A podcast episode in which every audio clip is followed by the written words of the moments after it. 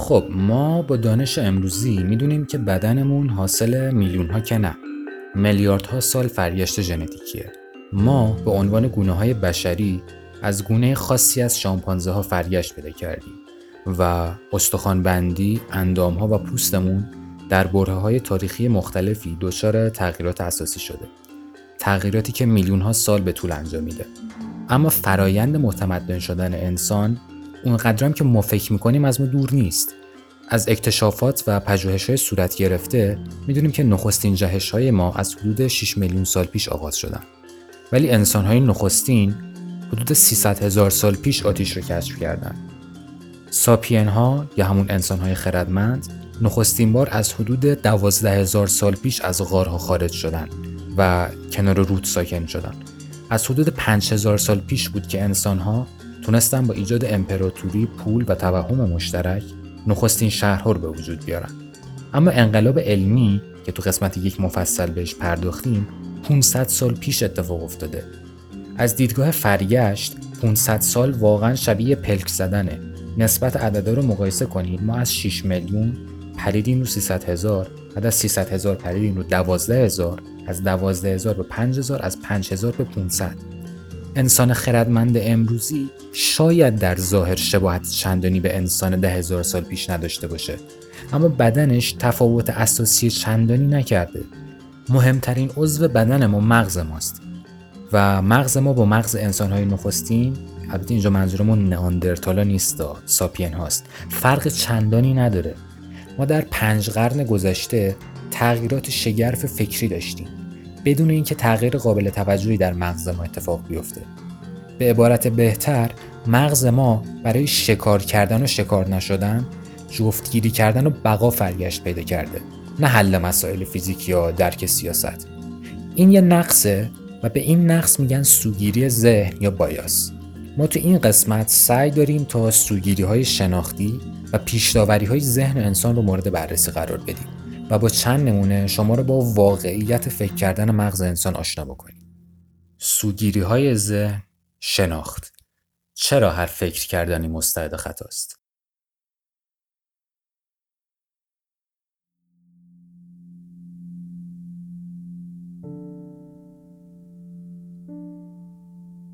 سوگیری شناختی یه خطای سیستماتیک توی فکر کردن ماست و موقعی رخ میده که در حال پردازش و تفسیر جهان اطرافمونیم و در تصمیم گیری ها و قضاوت های ما تاثیر میذاره.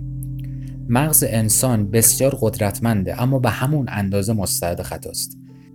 سوگیری شناختی حاصل تلاش مغز آدمه برای ساده کردن اطلاعات در حال پردازش.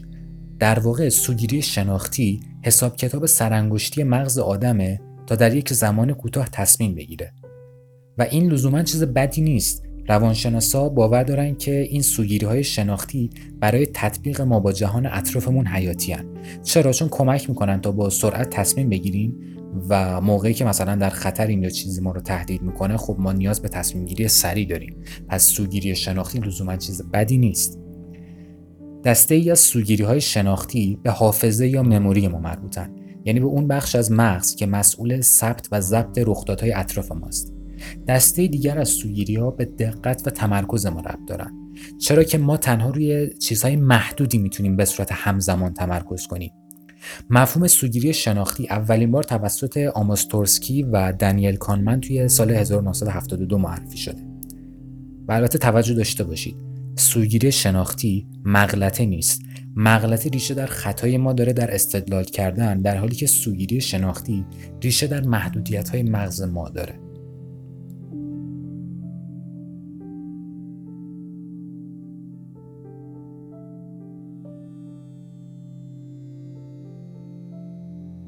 هر انسانی مستعد سوگیری شناختیه، اما تشخیص این سوگیری توی اطرافیانمون خیلی راحت‌تر از تشخیص سوگیری در خودمونه و از اونجایی که سوگیری‌ها شناخت ما از اطراف ما رو تحت تاثیر قرار میدن، شناخت اونها اهمیت خیلی زیادی داره.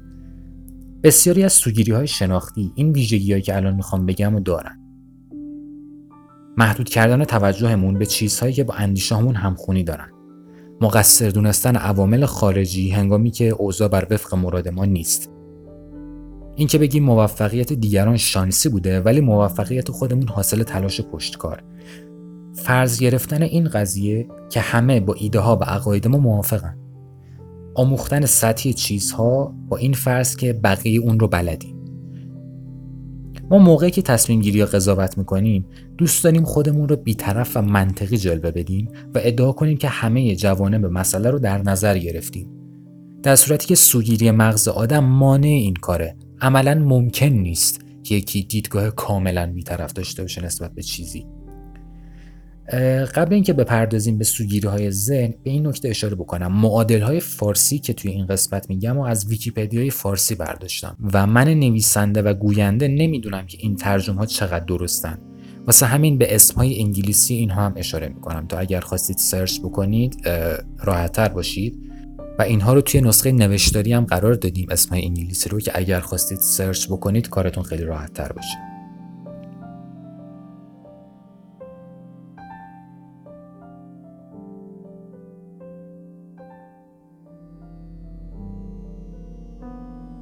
سوگیری اولی که بهش میپردازیم سوگیری بازیگر مشاهده‌گره یا Actor Observer Bias.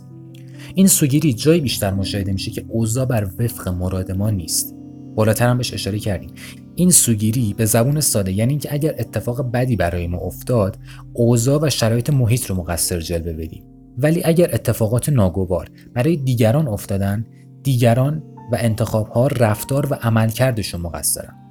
برای مثال اگه پزشک به ما بگه که قند خونمون بالاست، ما میگیم این تقصیر ژنتیک ماست و ارثیه، ولی اگه قند خون فرد دیگری بالا باشه کوتاهی از خودشه و ژنتیک و همه اینا بهانه است. به صورت خلاصه یعنی که هیچ چیز تقصیر ما نیست و ما کنترلی نداریم، ولی دیگران کنترل چیزها رو بر عهده دارن و اشتباهاتشون گردن خودشونه.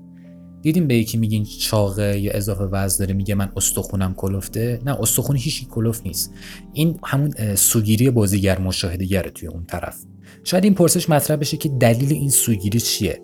یه جواب محتمل میتونه این قضیه باشه که ما خودمون مشاهده‌گر اعمال و رفتارهای خودمون از دیدگاه سوم شخص نیستیم، ولی میتونیم رفتارها و عملکرد دیگران رو با دقت مشاهده بکنیم.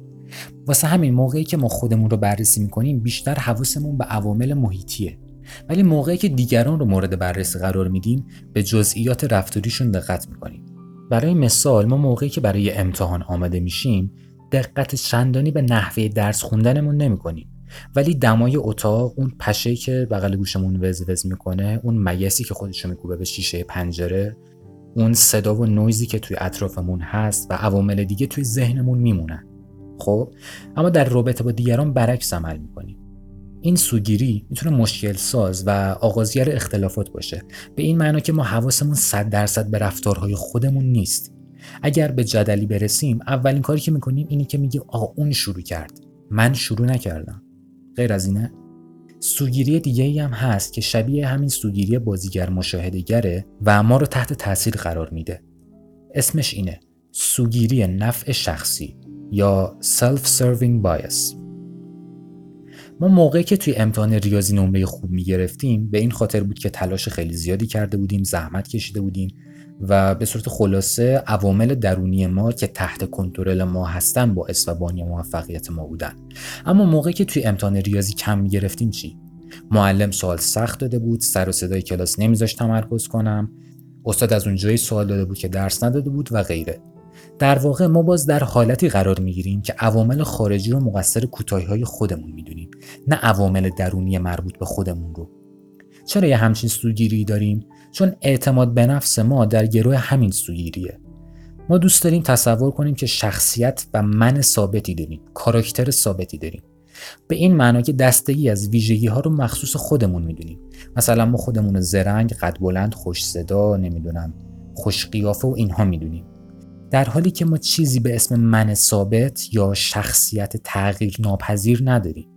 خب این مثلا قبلا در آرای بودایی ها بوده، میگه که شما یک شخصیت و من ثابت ندارید، شمای دیروز و شمای امروز با هم یه فرق داره و دانشمندا این قضیه رو به لحاظ علمی هم اثبات کردن و ما کاراکتر ثابتی نداریم. من اولین بار که با این ایده آشنا شدم در کتاب تفکر زائد بود از دکتر محمد جعفر مصفا و خیلی کتاب جالبیه، توصیه میکنم حتما کتابش رو بخونید. کل این کتاب در واقع حول همین مفهوم میچرخه و میگه که ما دوست داریم یک سری از ویژگی ها رو جزوی از خودمون بدونیم، در صورتی که اینها همشون توهم فکری هن. فکر زائدن، هویت دروغینن. این سوگیری در واقع به ما کمک میکنه تا مهر تاییدی بزنیم بر همین هویت دروغین. این دوتا سوگیری که برای شما توضیح دادم توی علم روانشناسی با عنوان خطای اتریبیوشن که معنیش میشه نسبت دادن مورد بررسی قرار میگیرن.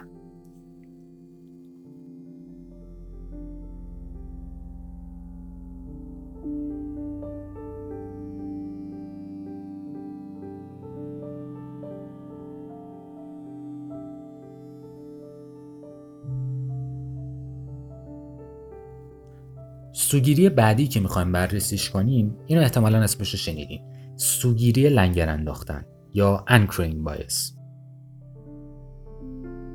موقعی که میخوایم تصمیم گیری بکنیم، مغز ما از یه لنگرگاه یا نقطه خاص به عنوان رفرنس و مبدأ استفاده میکنه. روانشناسا به این نتیجه رسیدن که انسانها تمایل دارن با شدت بر دانسته‌های قبلی خودشون پافشاری کنن و به نخستین شنیده‌هاشون درباره یه چیزی اعتماد کنن. در واقع فرایند فکر کردن آدم‌ها اینطوریه، از یه نقطه شروع میکنه، اونقدر خودش رو با اطلاعاتی که دریافت میکنه تطبیق میده تا به یه جواب نهایی برسه. لنگرگاه‌های متفاوت به نتایج متفاوت میرسن. بذارید با یه مثال توضیح بدم. فرض بگیرید شما قصد خرید یک کالا رو دارید و با یه سرچ کردن توی اینترنت میبینید که قیمت اون ده میلیون تومانه. شال و کلا میکنید، میرید بازار، میبینید که همون کالا رو میفروشه نه و نیم میلیون تومن، نیم میلیون تومن ارزون تر. مغز شما که به طرز عجیبی یه تصمیم گیری عجولانه داره و به این کار علاقه‌منده، سریع به این قیمت راضی میشه و اون رو میخره. چرا؟ چون توی ذهنتون قیمتی که برای اون کالا داشتید ده میلیون تومن بوده، اما به این نکته توجه نداشتید که ممکن بود توی یه فروشگاه دیگه همون کالا رو نه میلیون تومن یا ارزون تر بخرید. به این قضیه میگن لنگر انداختن که اولین بار توسط کالمن و تورسکی در سال هفتاد و چهار مطرح شده. مثالی که مطرح کردم خیلی ساده است. شاید شما بگید که من اینطوری نیستم. اما در ابعاد دیگه ما میتونیم همین لنگر انداختن رو توی زندگی روزمره‌مون ببینیم. تحقیقات نشون داده که پدر مادرها دوست دارن بچه‌هاشون چیزهای مختلف رو از سنی که خودشون شروع کردن به تجربه کردن چیزها تجربه کنن. مثلا خودشون بچه بودن چقدر تلویزیون نگاه می‌کردن و بچه‌هاشون هم همون اندازه اجازه میدن تلویزیون نگاه بکنن و مواردی از این قبیل. یا اینکه مثلا شما موقعی که احساس بیماری می‌کنید، سریع توی اینترنت شروع می‌کنید به سرچ کردن. چرا؟ دنبال یه لنگرگاه می‌گردید برای تصورتون از بیماری. به همین دلیله موقعی که پیش پزشک میرید میگید که حس می‌کنم آنفولانزا دارم، در صورتی که ندارین. البته اینی که گفتم اتفاقی بود که شخصا برای من افتاده بود. یا مثلا موقعی که همایون شجریان یک آهنگ جدید میده، شما انتظار دارید موسیقی دستگاهی و تحریر بشنوید، نه آهنگ بندری. چرا؟ چون این قضیه توی ذهنتون لنگر انداخته. غیر از اینه؟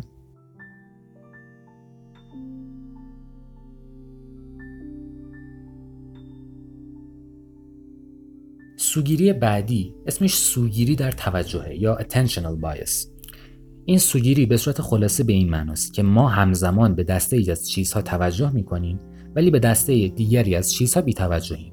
این سوگیری نه تنها بر روی درک ما از اطرافمون تأثیر می‌ذاره، بلکه روی تصمیماتی هم که می‌گیریم تاثیرگذاره. واقعیت اینه ما اغلب موارد از بسیاری از متغیرهای تصمیم‌گیری و عواقبشون چشم‌پوشی می‌کنیم. بعضی موقع‌ها ما تمرکزمون رو محدود به چند تا عامل می‌کنیم و از بقیه عوامل چشم‌پوشی می‌کنیم. به این سوگیری در توجه گفته میشه. اما چرا این سوگیری در مغز ما وجود داره؟ دانشمندا احتمال میدن که این سوگیری ریشه در فرگشت ما آدم ها داشته باشه. پیشینیان ما که گفتیم به لحاظ فرگشتی فاصله چندانی با اونا نداریم، مجبور بودن برای زنده موندن تنها روی مسائلی محدود که بقای اونها به اون وابسته بود تمرکز کنن و نسبت به چیزایی که تهدیدی برای اونها نیستن بی‌تفاوت باشن. حتی تحقیقاتی هستن که نشون میدن وضعیت احساسی ما بر روی توجه ما تاثیرگذاره.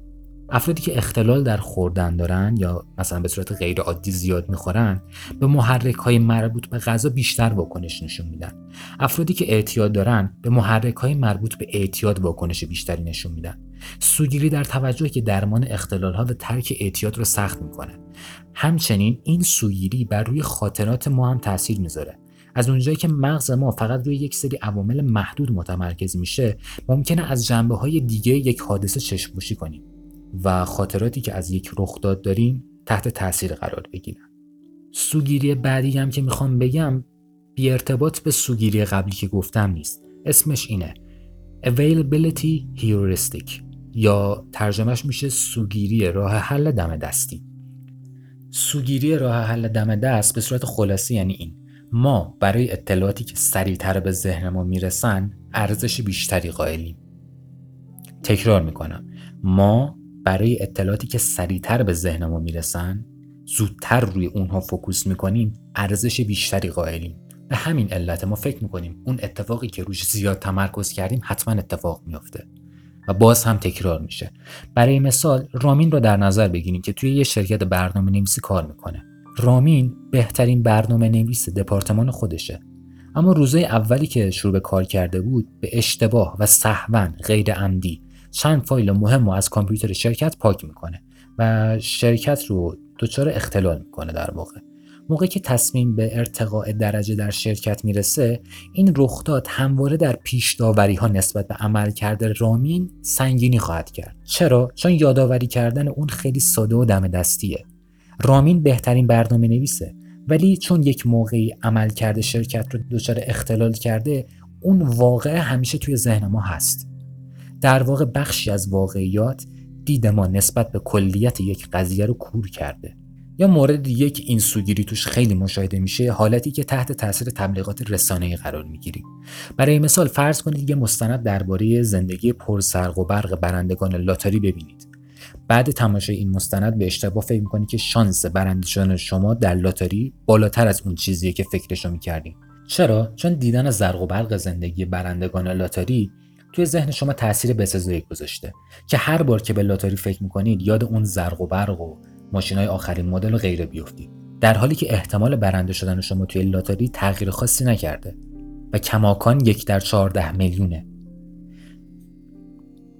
یا یه پرسش دیگه، سیگار بیشتر میکشه یا تغذیه نادرست؟ واقعیت اینه که تغذیه نادرست انسانهای بیشتری رو میکشه، ولی بیشتر تبلیغات معطوف ضررهای سیگاره. در واقع سیگار به جواب دم دستی من و شما تبدیل شده. حالا چرا این سوگیری اهمیت پیدا میکنه؟ سوگیری راه حل دم دست عواقب جدی در بسیاری از تصمیمات کاری و شخصی ما داره.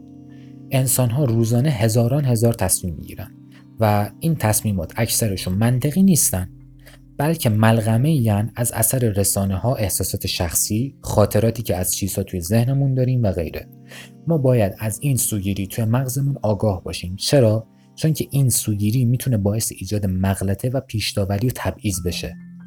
البته صرف دانستن این سوگیری به جلوگیری از اون کمک نمیکنه.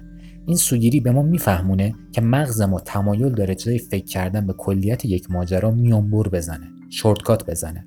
به همین علت کانمن و تورسکی که این سوگیری رو کشف کردن یه روشی ابدا کردن به اسم سیستم دوم فکر کردن. سیستم دوم یعنی شبکه‌ای ذهنی که کند، پرزحمت، منطقی، غیر متداول و آگاهه. در واقع در تضاد با سیستم اول فکر کردن که خودکار، متداول، احساسی، کلیشه‌ای و سریع قرار میگیره. دیدین سی و سه و هفتاد و هفت با هم جمع می‌کنین می‌نویسین صد؟ این در واقع همین سوگیری راه حل دم دستیه.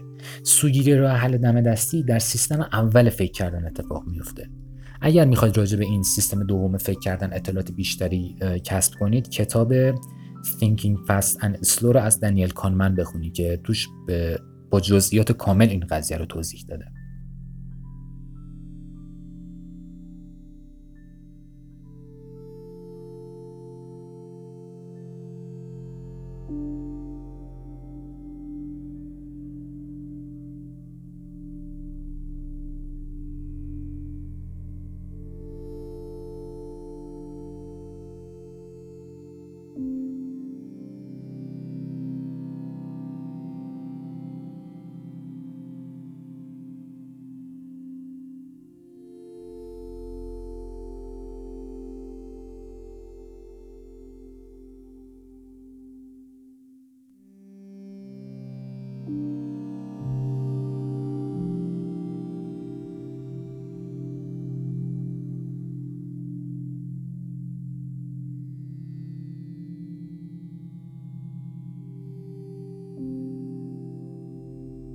سوگیری بعدی که بررسیش میکنیم اسمش اینه، سوگیری تاییدی که از ترجمه کانفرمیشن بایاس میاد.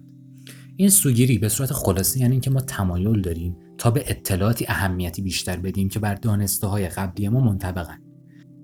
تا حالا این سوال از خودتون پرسیدین که عقاید شما از کجا میان؟ ما دوست داریم تا فکر کنیم که همه اعتقادات ما منطقی، حساب شده، بی‌طرف و حاصل سالها تجربه و فکر کردنن. اما در واقع همه ما مستعد چیزی هستیم تحت عنوان سوگیری تاییدی.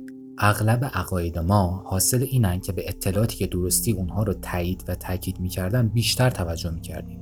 برای مثال آدمای چپ دست دوست دارن خودشون خلاق‌تر یا زرنگ‌تر از آدمای راست دست بدونن، یا حتی دنبال اثبات علمی این قضیه هم برن، ولی به عکس این گزاره توجهی ندارن. سوگیری تأکیدی علاوه بر اینکه یادگیری ما رو تحت تاثیر قرار میده، تفسیر ما از وقایع و خاطرات ما رو هم تحت تاثیر قرار میده. ما دوست داریم اصفهانی‌ها رو خسیس، شیرازی‌ها رو تنبل و تهرانی‌ها رو سوسول تصور کنیم و بیشتر دنبال داده‌هایی بریم که درستی حرف ما رو اثبات میکنن. یا شما چنین تفکراتی رو در گرایش سیاسی داخل ایران هم می‌بینید، مثلا دعوای بین جناح‌های اصلاح طلب و اصولگرا. سوگیری تاییدی به ما اجازه نمیده تا بی‌طرف و خنثی باشیم. همواره تمایلی درونی و برتری جویانه افکار ما رو تحت شعاع قرار میده. ما بیشتر تحت تاثیر کلیشه ها هستیم تا فکت های منطقی. برای مثال ما در فلسفه علم و بررسی های علمی یک واژه‌ای داریم تحت عنوان wishful thinking یا اندیشه آرزومندانه. یه عده‌ای یه چیزی رو توی ذهنشون تصور کردن، هی به این در و اون در میزنن تا درستی اون اثبات بکنن. در صورتی که اصلا توی علم ما با این متد نمیریم جلو. یک سری فرض ها و یک سری حکم ها هستن و یک سری روش داریم از رسیدن به فرض به حکم. شما نمیتونی یک چیز رو تصور بکنی توی ذهنت بعد بری دنبال فرض هاش.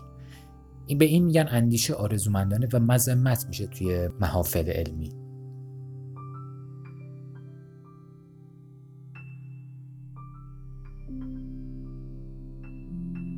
سوگیری بعدی اثر اجماع کاذبه یا false consensus effect. اثر اجماع کاذب یعنی تمایل بیش از حد ما به دیدن موافقت دیگران با ما و داشتن این حس که عقاید ما عادی و طبیعی هستند و اکثریت مردم هم باهاش موافقن.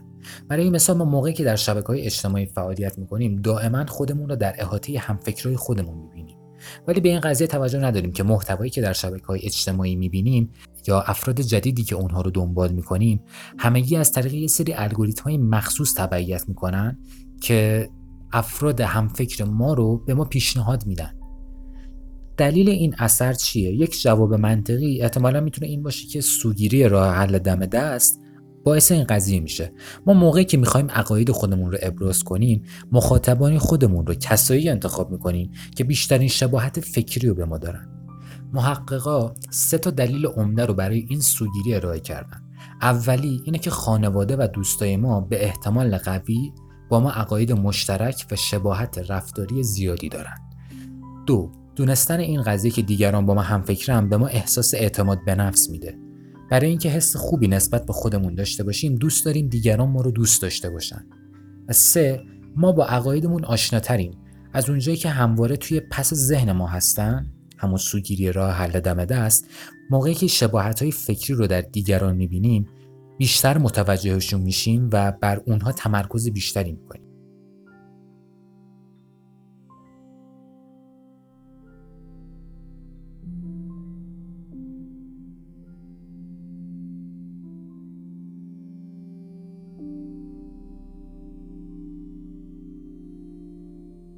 سوگیری بعدی اسمش اینه Functional Fixedness که ترجمه فارسی که براش پیدا کردم اینه ثبات عمل کرد، ولی این به لحاظ معنایی اصلا ارتباطی به این قضیه نداره. مثلا همین شما این رو به عنوان Functional Fixedness توی ذهنتون داشته باشید. ثبات عمل کرد یعنی اینکه ذهن ما به کاربرد خاصی از یک مفهوم یا یک ابزار محدود بشه و ما تمام پتانسیل های یک چیز رو نبینیم و این قضیه حل مسئله رو برای ما سخت‌تر میکنه. و مثال معروفش هم اینه، فرض بگیرید یه جعبه کبریت، دو تا شمع و چند تا پونز دارید. از شما خواسته میشه تا با استفاده از همین ابزارها شمع‌ها رو بچسبونید به دیوار. خیلی از افراد با یه درصد خیلی بالا سعی میکنن تا با پونز شمع‌ها رو به دیوار وصل کنن. به علت همین ثبات عمل کرد، بسیاری از افراد تنها از همین روش برای حل مسئله خاص استفاده می‌کنند، در حالی که راه حل بهتر هم هست. جعب کبریت، مقدار کمی از هر شمع رو ذوب کنید و با استفاده از موم مذوب شمع‌ها رو بچسبونید به دیواره کبریت. بعد با استفاده از همون پونزها جعبه کبریت رو به دیوار متصل کنید. مثلا اگر بخواد یک پیچ تخت رو باز کنید، سراغ پیچ گوشتی تخت میرید. هیچ وقت از همون اول قضیه به این فکر نمی‌کنید که مثلا پیچ رو مثلا میشه با چاقو باز کرد. یا موقعی که مثلا تست میزنید برای کنکور یا یاد گرفتن یه درسی، میبینید که مثلا خیلی دنبال راههای پیچیده میگردید، ولی مثلا مسئله رو با یک روش خیلی ساده توی یه سطر حل میکنه. خب این همون فانکشنال فیکسنسه و جالبه که بدونید کودکان کمترین ثبات عملکرد دارن و در واقع هر چقدر که سن ما افزایش پیدا میکنه، ذهن ما در حل کردن مسائل خلاقیت کمتری به خرج میده. و سوگیری آخری که توی این قسمت بررسیش میکنیم اسمش اثر هاله‌ای یا هیلو افکته. اثر هاله‌ای یعنی که برداشت کلی ما از یک شخص بر احساسات و تفکر ما درباره شخصیت یک فرد تأثیر میذاره. به عبارت بهتر، ما از ظاهر چیزها درباره باطن چیزها قضاوت میکنیم. به اثر هاله‌ای اثر جاذبه فیزیکی کلیشه‌ای هم گفته میشه. یا در مطالعات آکادمیکی که در سال هزار و نهصد و هفتاد و سه صورت گرفته، معلمان در اغلب مواقع دانش آموزایی رو زرنگ تلقی می‌کنن که خوش لباس و مرتبن. یا در محیط کار، طرز برخورد شما با دیگران و اشتیاق شما از دانش و مهارت شما مهمتر تلقی میشه، چرا که دید کلی که به این صفات مثبت در شما ایجاد می‌کنه، اثرات منفی کمبود دانش و مهارت رو از بین میبره. بازاریاب‌ها از اثر هاله‌ای، یعنی تبلیغات کردن، انتخاب نماینده برند و غیره، برای افزایش فروش محصولات و خدمات خودشون استفاده میکنن. برای مثال تبلیغات محصولات اپل رو در نظر بگیرید. ساده بودن استفاده از محصول، انقلابی بودن نوآوری استفاده شده، به صرفه بودن، ارزشمند بودن و غیره. حول این محور رو بیشتر میچرخه. یا محصولات برندهای آلمانی همیشه احساس قابل اعتماد بودن رو به ما منتقل میکنن. برعکس همون حس ما نسبت به محصولات چینی داریم. ما میگیم محصولات چینی بنجلن. از اثر هاله‌ای چی میشه یاد گرفت؟ اینکه اگر کسی خوش لباس، سخنور، مشهور و غیره است، لزوما انسان کامل، قابل اعتماد و با مهارتی نیست. و باید توی تصمیم گیری خودمون در نظر داشته باشیم که عمل کرده یک شخصیت رو در نظر داریم یا برند کفشش رو.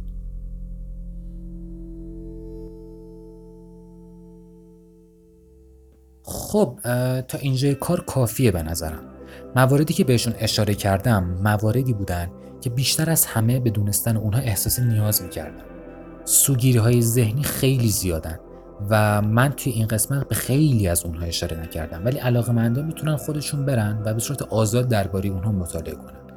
برای مثال من چند تاشون اینجا اسم میبرم: اثر میس اینفورمیشن، سوگیری خوشبینی یا اپتیمیسم بایاس، اثر دانین کروگر، آپوفینیا، سوگیری فرهنگی یا cultural bias، سوگیری وضعیت موجود یا status quo bias و غیره. خیلی زیادن تعداد اینها. منبعی که من برای توضیحات این سوگیری استفاده کردم وبسایت Very Well Mind بود که درباره هر سوگیری ذهنی با رفرنس دهی دقیق به مقاله‌های علمی به توضیح هر کدوم از این سوگیری‌ها پرداخته بود و توصیه می‌کنم سری به این وبسایت بزنید. اما از همه این سوگیری‌ها چه نتیجه‌ای میشه گرفت؟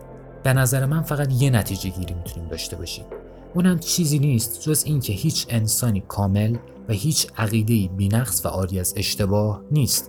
پس چه بهتر که به جای داشتن تعصب و پیش داوری با دیده باز به مسائل نگاه بکنیم. میتونیم؟ نمیدونم، ولی اینجا همون جایی که این قسمت به پایان میرسه.